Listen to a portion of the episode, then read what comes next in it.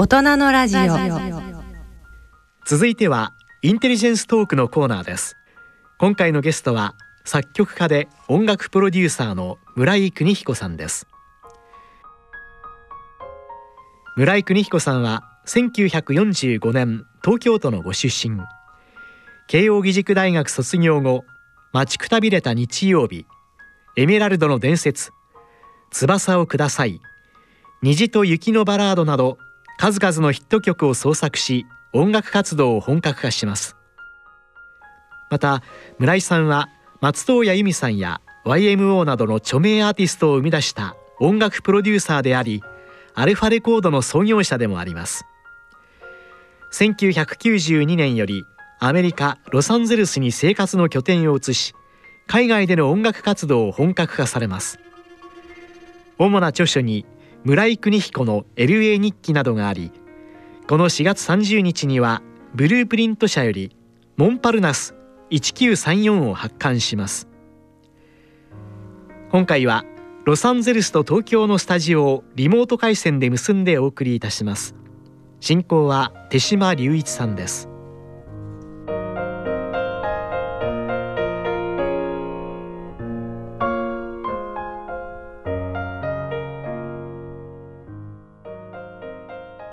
先日坂本龍一さんが惜しまれながら亡くなりましたけれども類まりな才能に恵まれたこの音楽家はまず YMO として世に出たわけですけれどもこの YMO の生みの親こそ、えー、作曲家でありそして音楽プロデューサーでもある村井邦彦さんです。今日はその村井邦彦さんをロサンゼルスのあのベバリーヒルズのお宅とつないでお話を伺おうと思います。村井さんのお宅は今こう、えー、サイトの画面には映っておりますけれども緑豊かなスペイン風のお家で私も泊めていただいたことがありますけれどもバードストリートと言われるこう一帯であのフィリップ・マローの作品にも出てくるところですよね。その、えー、村井さんからまず、えー、坂本龍一さんのお話を特に、えー、プロデューサーとして、えー、誰も知らないとっておきのお話をお聞かせいただければというふうに思います。あの誰も知らないかどうか知りませんけども、あの坂本龍一と初めて会った頃はまだ坂本さんなんていうのかな、ちょっとねアルファの周りにいる人たちと違う感じの人なんですよね。あの YMO の他のメンバーあの立教の生徒で卒業生で細野君にしても高橋君にしても彼はあの新宿高校で下馬棒を振りましていて、はい、その後芸大に行った、ちょっと違うタイプの人だったんだね。だからね、僕とね、そんなに仲良くなかったんですよ、最初の頃は。そう。でね、でも僕がやったことが、あの、彼にとってやっぱり、あの、良かったことだってことが、すごく、だんだん大人になって分かってたみたいで、あの、この10年20年ぐらいはね僕がコンサートやるっていうと必ずなんか花を花なんて送るような人だじゃないんですけどね普段はね送ってくれたり何かといろいろ気遣ってくれたり、えー、しました。お父さんがね、はい、あの有名な編集者ですね。坂本亀さんって書くのかな。だから自分が亀だからね息子を竜にしようって。手島さんと同じだね。竜だもんね。あ のという名前を付けると。それで芸大に行って YMO をやって YMO ってやっぱり半分はエンターテインメントですから、はい、あの赤い人民服みたいなのを着たりちょっとこう芸能人チックなことも少しやるとお父さんが怒ったらしいですよ。お前をねその芸大に入れてあの教育したのはその道化師にするためにしたんじゃないんだって言われたらしいですよ。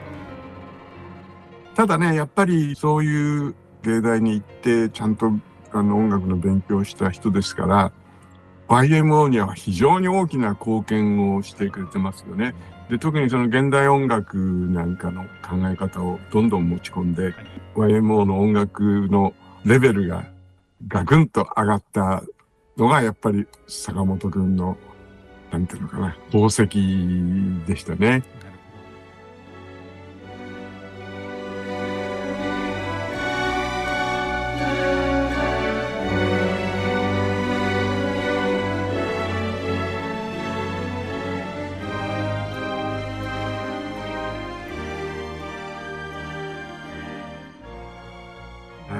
村井先生のあの声をリスナーの方聞いてらっしゃっても分かると思うんですけど本当にフレンドリーで村井先生とこうあまり関係がちょっと、えー、遠いなどという人を僕は見たことがないんですけれども若き日のプロフェッサー、うん、坂本龍一っていうのはそういう人だった。しかし徐々に間合いがっていうような感じがよく分かりました。今の若い方々もですね坂本さんの戦場のメリークリマスがそれから YMO の一連の楽曲が聴いてるんですけれども実は、あの村井邦子さんというこのプロデューサーがアルファレコードを立ち上げて、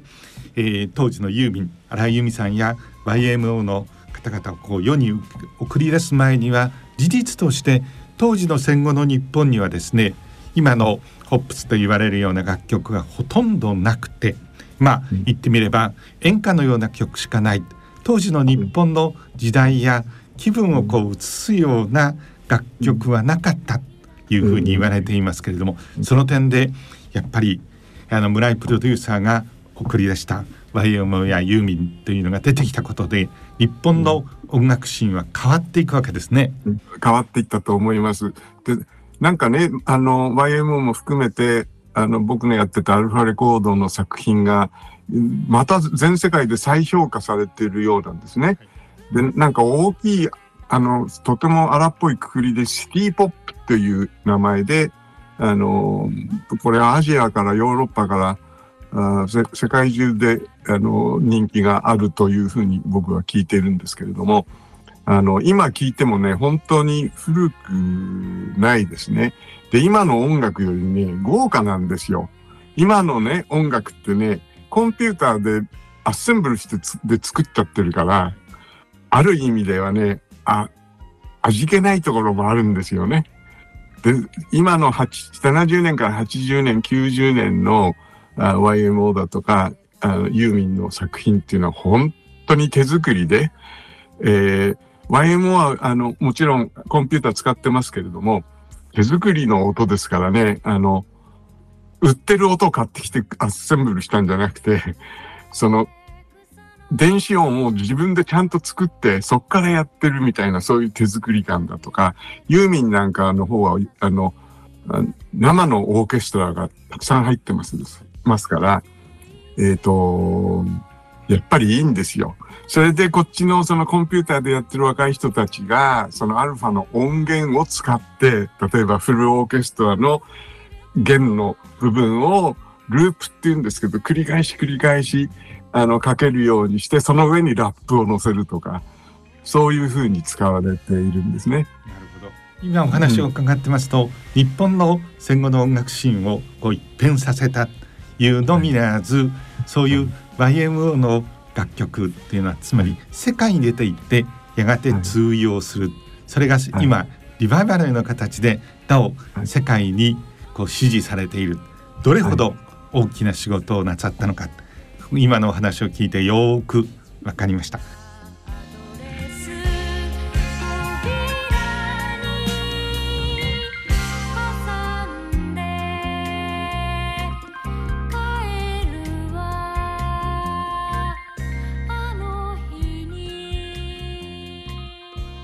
このユーミンもそうですしいろんな若い方々、うん、YMO の方々も、え当時のアルファレコードの社長さんは毎日のようにキャンティが本社だったんじゃないかというぐらい 言ってらっしゃるというふうに聞いてましたけどまさしくそのキャンティのオーナーが今日ご紹介をしますあのモンパルナス1934のまさしく主人公。えあの作品の中では当初川添史郎出てきますけれども川添博さんということになりますですよね。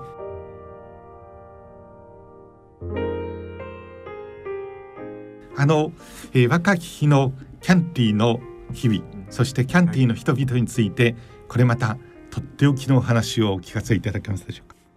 そうですね。面白いところでしたね。僕はね行き出したのはまだ高校1年生の頃だったけれども川瀬さんとか奥さんの梶子さんは、その子供でもね、大人の席に座らせるんですね。で、横で聞いてろってなもんですよ。それで、その横に来る人がすごいんですよね。イブ・サンローランが来たり、ベルトルーチってイタリアの監督が来たり、シャーリー・マックレンがいたり、みたいな、あそそれから三島由紀夫さんがいたり、あ川端康成さんも見た、お見かけしましたね。あと、僕あんまりに日本舞踊のこと知らないんですけど、藤間あ紫さんかな。ご宗家ご宗家って川添さんたちが言ってたけど、踊りの方ですとかね。ともかくね、あ、あと絵描き。で、今井俊馬は50年代パリで活躍した人なんですね。だから自分の絵描き仲間とか、要するにアーティストをどんどん連れてくるんですよ。あの、フランスの前衛彫刻家でセザールって人がいるんだけど、そういう人と会えた。あ、あとこういうのもあったな。ジェローム・ロビンスっていうね、あの、ウエストサイドストーリーの演出と振り付けをやったニューヨークシティバレーのあの総帥ですけど、そういう人たちが来ていて、僕はだから子供の頃からそういう人たちをこう見てるわけですね。どんな顔して、どんな話し方するのか。例えば、ジェローム・ロビンスってすっごいせっかちなんですよ。早口なの。あの、もう本当にね、電話するとさ、あれですよ。あの、電報みたいですよ。あの、文章にならないの。必要な言葉だけパッパッパッパッパッパっていうような。でそういうのってほら、本で読んだりするとあんまりよくわかんないんだけど、そういう生の、なんていうのかな、人間味みたいなのが、あのー、わかるんですね。で、そういうのがすごく勉強になったと思います。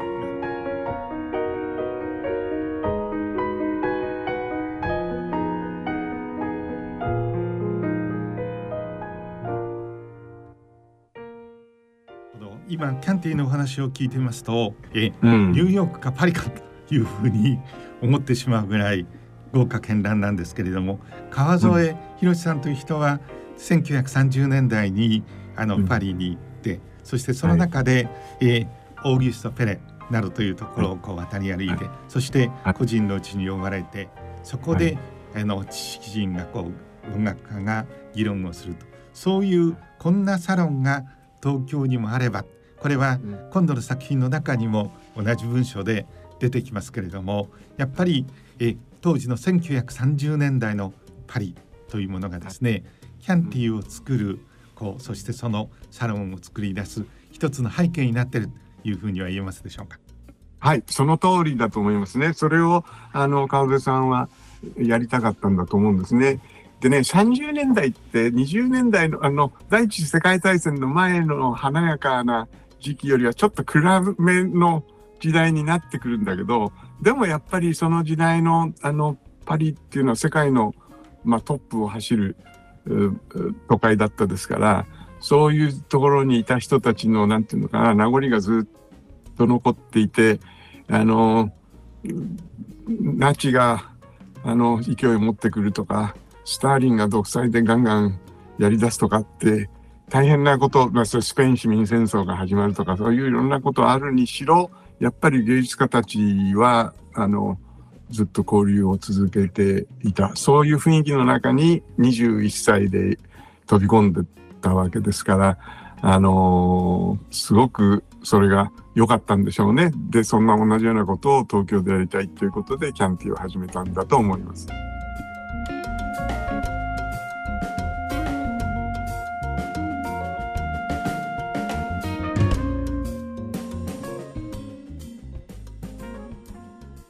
今度の新しい著書のタイトルは文字通りモンパルナス1934というしびれるような、はい、そして、はい、1934年っていうのはちょっとこうこれから読んでいただく読者への道案内なんですけれども1933年には今のお話にありましたようにヒトラーがえ、はい、国会の焼き討ちでついに政権の座につく、そのまさしく因縁の隣国がフランスだったわけですけれども、はい、そのフランスは、はい、え人民戦線派っていうのが翌34年にはですね、えはい、この、えーと、ゼネストを刊行するやがて全面、うん、あの人民戦線内閣ができるというような、まさにその疾風怒涛のど真ん中にいる。しかし、数多くの知識人や音楽家がというしびれるほどドラマティックなそういうところをその舞台にされていますよね。そして、はい、その当時の川添さんの雰囲気をキャンティーに持ち込むわけですけれどもまさに若き日の村井邦子さんは高校生の頃からそれを身をもって知っていて、はい、そういう体験やお話の断片が今度の作品の中にてんこ盛りになっているというふうにはい。てんこ盛りになってます。あの今おっしゃったね人民戦争ブルームという人が、はい、あの社会主義者のリーダーになってあの政権をまあ一時だけど取るんだけどもあのブルームのね弟がルネ・ブルームっていう人がいましてねこの人はねあのディアギレフがやったロシアンバレエのあでディアギレフ亡き後、あの後を継いでモンテカルロでもってロシアバレエ団を復活させるんですよ。で、この人のことを調べたらね、かわいそうなんですね。アウシュピッツって死んでんの？このブルーム兄弟はあの、ユダヤ人ですからね。はい。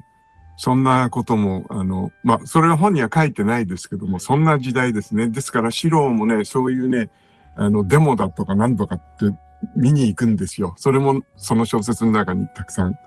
出てきます。はい、今までこの主人公である川添四郎についてはですね何の前提もなくお話をしていましたけれどもこれから読んでいただく本の内容についてはですねもったいないのでお話ししませんけれどもこの若者は当時本当に類まれなまた経歴で東京からですねあの当時で言うと特攻警察に睨めて逮捕しそして、まあ、パリに送り込まれるっていうわけですけれどもそういうえ人となりについてですね少しご紹介いただけますでしょうか。はいあの川辺さんとずっと仲良くしてたのはあの後にあの富士山家グループのリーダーになるあの鹿内さんですね。これがね早稲田の同級生なんですよ。その人彼も鹿内さんも学生運動やってたんですね。まあ、その時代の人ってたくさんいるね。なんか、読売新聞の鍋常さんとか、あの、学生時代共産党だったけど、あの、大人になって全然逆になっちゃうみたいな。だから、川添さんの時代っていうのはそんな時代だったんですね。はい。で、旧制高校で、そまあそういう社会主義、共産主義が、あの、ものすごく、あの、盛んになってきたときに、1932年、33年、34年ぐらいでね、みんな逮捕されちゃうんですよ。その中の一人だったんだね、川辺さん。だけどね、彼は政治よりももっと芸術に興味があって、結局、その映画だとか演劇だとか舞踊だとかの仕事をするようになるんですけれども、あの、政治的な状況はその30年代、40代、年代、本当に激動をしていた時代なんで、その時代のことも描きたいと思いました。逮捕された今お話にあった知識人っていうのは、うん、えそのえ満州に逃れたりいうような人たちがたくさんいるんですけれども、はい、川添さんの場合は、まさに1930年代のえまさにパリにやってくる。それは川添さんのファミリーヒストリーにも深く関わってるわけですね。和夫さんは、まあ、いわゆる書士ではありますけれどもあの幕末の後藤象次郎の孫にあたるというそね、えそれでまさに船舶などの、まあ、大変なあのお家でその家系に生まれたでそういう点で川添家としてはですね息子は特攻に逮捕される。それをパリに逃がしたということなんでしょうか？はい、あのね、えー、これはあの、小島武彦さんっていう、川添さんのなんだろうな、血は繋がってないんだけども、いとこになる人がいて、その人が、えーえー、検察の人と話をつけたみたいですね。それで、やっぱり後藤正二の孫だから、あんまり牢屋に入れたりしたくないと。だから、その代わり6年間、もう日本にいないでくれって言って行ったあのフランスに移ったというふうに聞いています。なるほど、えーはい、キャンティでの村井邦彦さんっていうのも本当に絢爛豪華な人々との交流があったわけですけれども、はい、え当時の川添さんもまさに1934年にパリにそこでの交流っていうのは文字通り現代史の登場人物がもう数限りなく出てくる。それは小説の中にもそっくりそのまま背景として時には濃密なやり取りとして描かれてますよね。はい、うん、彼が一番仲良かったのはロバート・キャパというカメラマンなんですね。でこの人はハンガリー系のユダヤ人でパリに逃げてきてた頃にはねあのフランス語もろくに喋れないような人だったらしいんですけどもあの川瀬さんのが助けて、えー、毎日新聞からライカを借りてあげて、彼に渡し、あの、貸してあげて、で、それで写真を取り出して、それで、あの、スペイン市民戦争に行って、有名なあの、兵士が撃たれる写真を撮ったんですね。これに関してはいろんな説があるんですけども、ともかく一躍世界のカメラマンになっちゃうわけですね、あの、キャパが。それで、だけれども、キャパはもうアメリカ軍の、あの、カメラマンになるわけで、ノルマンディ上陸作戦なんかを撮ったりえなんかして、で、その頃はもう四郎は日本に、あの、川添さん、日本に帰んなきゃいけなくなって、だけどね、若い頃の友達っていうのは一生の友達ですからね、あの、二人とも数年離れていたけども、1952、3年になって、キャパと連絡がついて、で、で、川添さんのその、東歌舞伎という舞踊団を、ニューヨークでやるときに彼と彼の弟が新聞社を紹介したりして、すごく助けるんですね。そのキャパのは、そういうわけで、えっ、ー、と、スペイン市民戦争にも行ってるし、それから第二次世界大戦でノルマンディーもやってるけど、その前に北アフリカにも行っていたりして、そこでね、いろいろな人脈がを彼は持ってるんですね。例えばね、ヘミングウェイとなんか一緒に動いてるんですよ。パリを取り戻した日ですとかね。それからね、スペイン市民戦争でジョン・スタインベックも仲間だったみたいですね。ドスパソスもそうだったみたい。なんかそういうね、文学系の人たち、ジャーナリスト、それから映画の人もエヴァガードナーと付き合ってたみたいよ、その、その時は。で、一時なんかね、あの、ハリウッド行って浮き名を流したみたいな、そういう面白い人なんですけど。で、えっ、ー、と、川瀬さんに会いに彼は、あの、日本に来るんです。で、来てね、あの、何週間も毎朝毎晩一緒にいて、で、そこ、日本から突然インドシナに行っちゃうんですよね。これはなんかフランスとインドシナの戦い、あの、アメリカのベトナム戦争じゃなくて、インドシナの独立戦争で行って地雷を踏んで死んでしまうと。まあ、相当がっかりしたと思うんですけども、ちょうどその後ぐらいに、その、川越さんは、東歌舞伎を持ってヨーロッパ、アメリカを回ると、そういう感じですね。今お話がありましたロボットキャパはこのモンパルナス1934の中では当初アンドレ・フリードマンこれ文字通りユダヤ人の名前ですけれども、はい、このハンガリー出身のこれが後にまあいろいろ当時のハンガリーはえナチス陣営に加担をしていたというようなことがあって国籍のことなどもあって今度はロバート・キャパ今お話があったように名乗るわけですよね。そして後にこれおそらく事前では世界の最高傑作の一つというふうに言っていいんだと思いますけどもちょっとピンボケという、はい、とてつもなく面白い。本当にこれが実話なのかと思うほど面白すぎる。えぜひ今度のモンパルナス1934と同時に若い方々は読んでいただきたいというふうに思うんですけれども、この、はい、えー、最初の日本語版っていうのは、え初版を僕持ってるんですけれどもこの中には、えまさにえー、川添さん自身がですねその今、うん、村井さんが言われたインドシナの、えー、戦争にあの行ってまた帰ってきたら一緒に、えー、過ごそうぜというふうにして送り出す、うん、しかし、はい、えー、地雷を踏んだらということで、はい、亡くなってしまうと。その時のことも愛席を込めて書いておられる日本語版も素晴らしい作品なんですけれども今回の、はい、えー、モンパルナス1934はまさしくそういう時代をそのちょっとピンボケとまた別な角度から、えこの描かれているということで、はい、こんな面白い素材があればやっぱり、はい、えー、物語でそして出版をしてみようものを当然だというふうに思うんですけれどもいつ頃からこういう構想を温めておられたんでしょうか。えーとですね、あの、発端は手島さんなんですよ。いやいやいや。あの、これあの、聞いてらっしゃる皆さんに、あの、お話ししたいんですけども、僕はまあ作曲家でだけど、まあ、作曲家ながらじゃあ、まあ、ものを読んだり書いたりすることに興味があるのはもともとあったんですね。で、えー、ある時、えー、日本経済新聞のインタビューを受けて、で、これ日本だけだと思うんですけど、僕の名前でその記者が原稿を書く、のがあったんですね。それを手島さんに見せたら、この人と村井さんの相性すごくいいから、なんか一緒に仕事した方がいいって、これ吉田さんっていうね、吉田敏弘さんっていう方ですけども。で、その場で手島さんと僕が電話して、なんか一緒にやろうよ。っ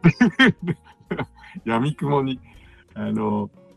始まったんですよ。で、何やろうか何やろうかっていうふうに僕はずっと考えていて、やっぱりなんか、川添さんが僕好きでしたからね、彼をもっとみんなに紹介したいな、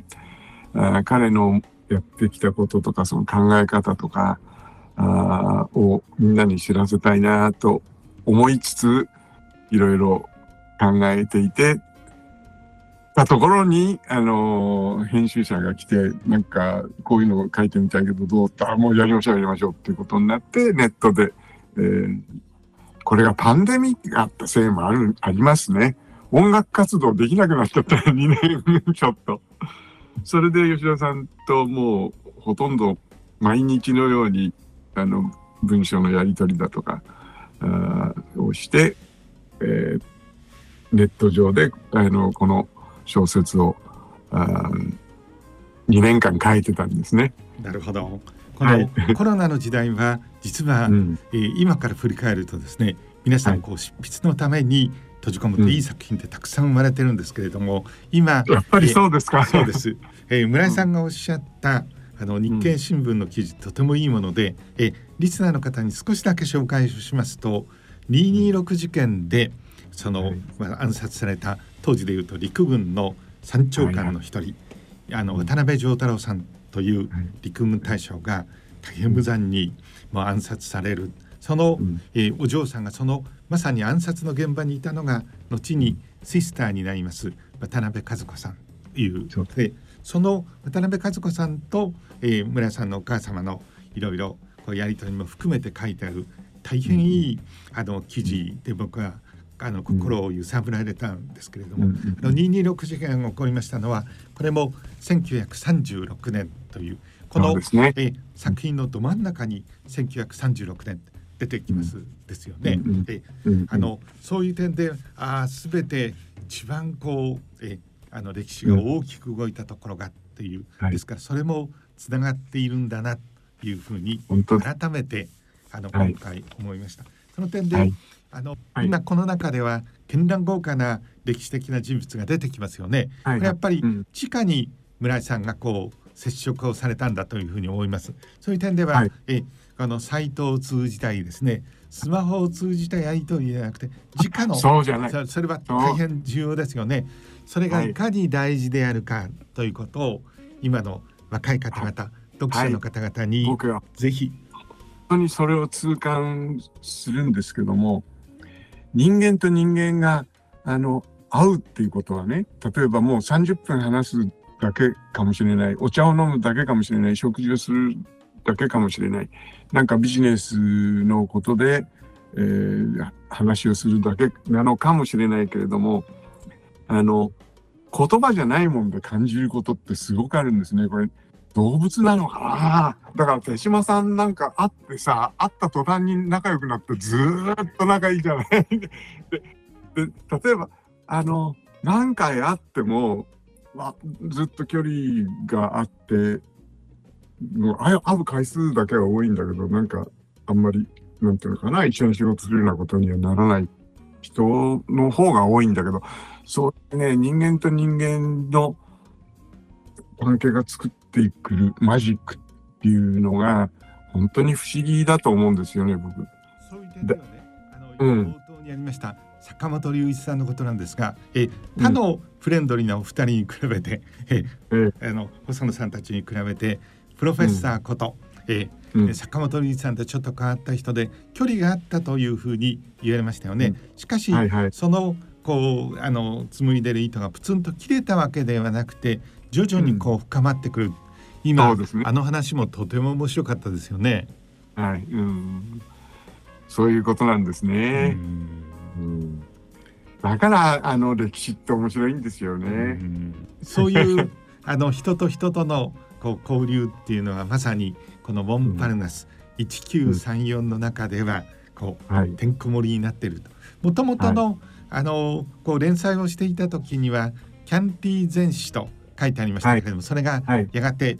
え1970年代のこうキャンティにつながっていく。うん、あの今度の本では、キャンティ全史は除かれていますけれども、やっぱりこう、あの戦前と戦後がつながっている。あこれやっぱりキャンティ全史なんだサロンとしてのキャンティ全史だというふうに僕は、あの拝読したんですが。はい、あのキャンティ全史を書いたんですけどもあのタイトルにつけるとちょっと限定されちゃうんじゃないかなと思って結果としてキャンティ全史なんですけどね。それであのキャンティ全史っていうのをあの本にする時はタイトルをあ取ってしまいました。その言わない方が想像があの働くとかねそういうこともあるんじゃないかとなるほど。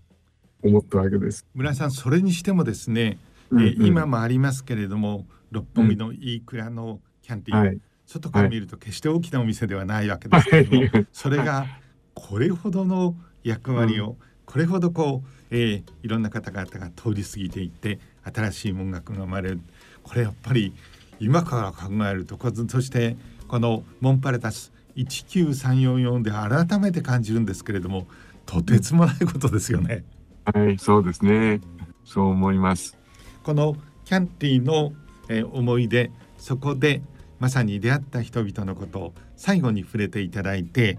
えーはい、この話を締めくくりたいと思います。キャンティの思い出を一つ。はい。あのやっぱり一生のね仲間になっ仲間になったのは川添小郎なんですね。彼もなんか自伝を書いて結構売れててね、なんか賞を取ったらしいですの あの音楽家が書くあの本のあの最優秀本になった。象の記憶っていうので、川添少量、少量、象と書くんですね。象,、の記憶というのがあって。まあ彼と出会ってある時は二人三脚、ある時は全然別にして仕事してきて、未だにまあ親友であるんですけど、えー、なんかそ、本当にそういう、なんていうのかな、人と人との あの出会いと、えー、歴史というのを考えると、やっぱりキャンティ、翔ちゃん。ああともう一人ね、あの、川添さんの奥さんね、梶子さんっていう人が素晴らしい人だったんですよ。で、芸術家で彫刻家で、えー、戦後間もなくですね、まだあの日本が独立を取り戻してない頃、オックパイドジャパンというね、パスポートを持ってイタリアに行って、エミリオ・グレコという彫刻家が彫刻を学んでいた人ですけれども、えっ、ー、と、彼女はね、素晴らしく魅力的な人で、美しいものをすっごくよく分かってて、それを子供の僕にいろいろ教えるんですよ。それもなんか理論的なもんじゃないのね。これはいい、これは悪い、これはいい、これは悪い。それだけなんだけど、すごく影響を受けましたね。その3人だな、川添さん、梶子さん、小老と僕。そういう方々のまさに面影が、うん今度の新しい作品の中にえ写し取られているというふうに思うので、はい、若い方々にもぜひ読んでいただきたいというふうに思います。今日は村井邦彦さんからあのロサンゼルスのバードストリート一帯の素敵なスペイン風のお家から直接お話を伺いました。ありがとうございました。はい、こちらこそありがとうございました。番組では本日のゲスト村井邦彦さんの著書モンパルナス1934を抽選でプレゼントさせていただきます。プレゼントご希望の方は番組ホームページからご意見ご感想をお書き添えの上ご応募ください。大人のラジオ。